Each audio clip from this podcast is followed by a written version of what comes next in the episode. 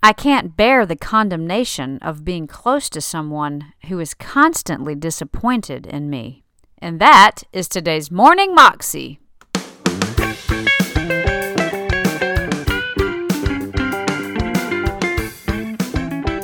Welcome to the Morning Moxie Show. I'm your host, Alicia Sharp, and today on the show we have Beth Moore again, and she is talking to us about the simple question, do we ever disappoint God?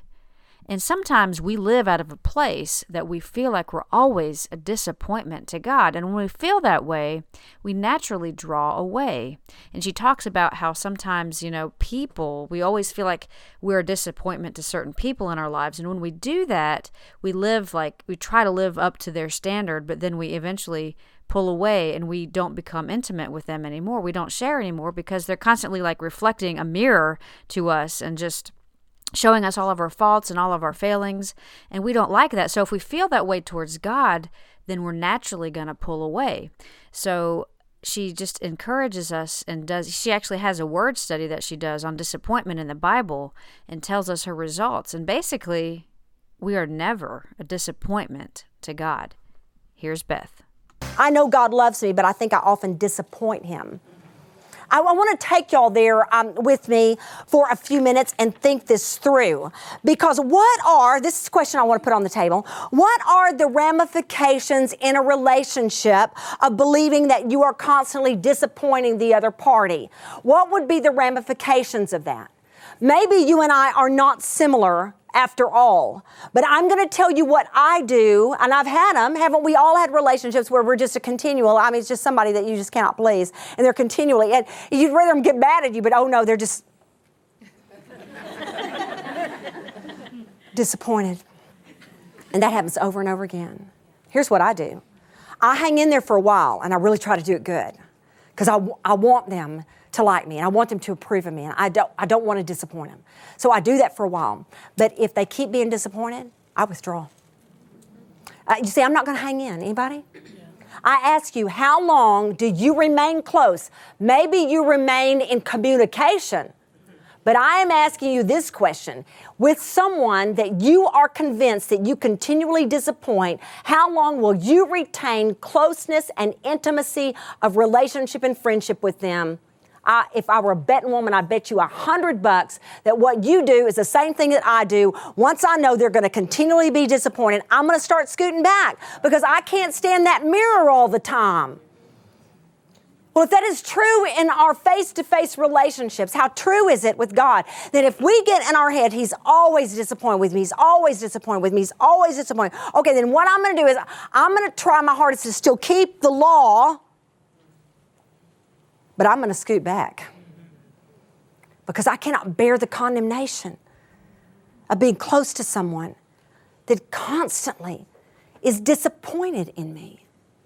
I, listen, I, I, when I was researching this subject matter, I thought, you know what I'm going to do? I am going to go and do a word search on the word disappointment because I need to see what are the conditions in which God is disappointed in us. That would be a big question. I want to answer it. So I did a little word search. Now I can do it with my concordance, but you can do it on Bible Gateway, on all sorts of different websites that, that let you put in a keyword, choose your version that you're looking up, and then you just put that word in and it shows you every time it comes up. So I did that. I put in the word disappoint. And in the E S V, I found the word disappoint zero times. In the N I V, the eighty-four, and the New King James, and the N A S, and the H C S B all had it one time, one time the word disappoint. I, I looked up the word disappoint. I thought, no, it's got to be there. I mean, it's, it's got to be there. So I looked up disappointed. Okay, now we're talking. Um, the N I V, original N I V, four times. E S V and N A S B, five times. Never one time in any of those contexts, is it ever about God's disappointment? I'm wanting somebody to get a word. And listen, I don't know, I'm trying to think at times in my life what I would have done if somebody would have said this to me.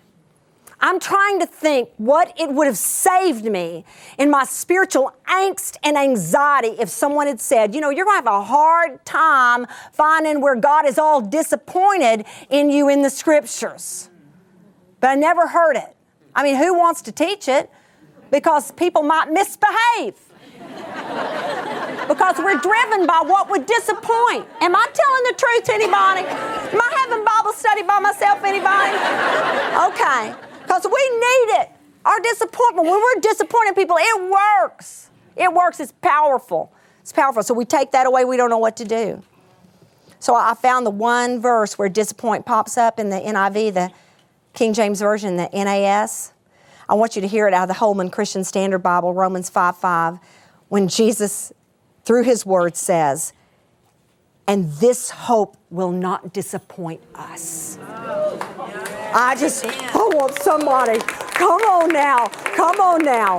It says the one time it comes up in those particular versions, it comes up this way. I will not disappoint you. Whoever puts their trust in me will not be put to shame. Is what? What just happened there? Well, that was Beth Moore, and you can find that clip on YouTube if you search under Beth Moore, Disappointing God. You can also find out more information about her and her ministry at l proof dot org. Well, that is all I have for you today. I hope you have a wonderful day today, and I will see you again tomorrow for another episode of Morning Moxie. God bless.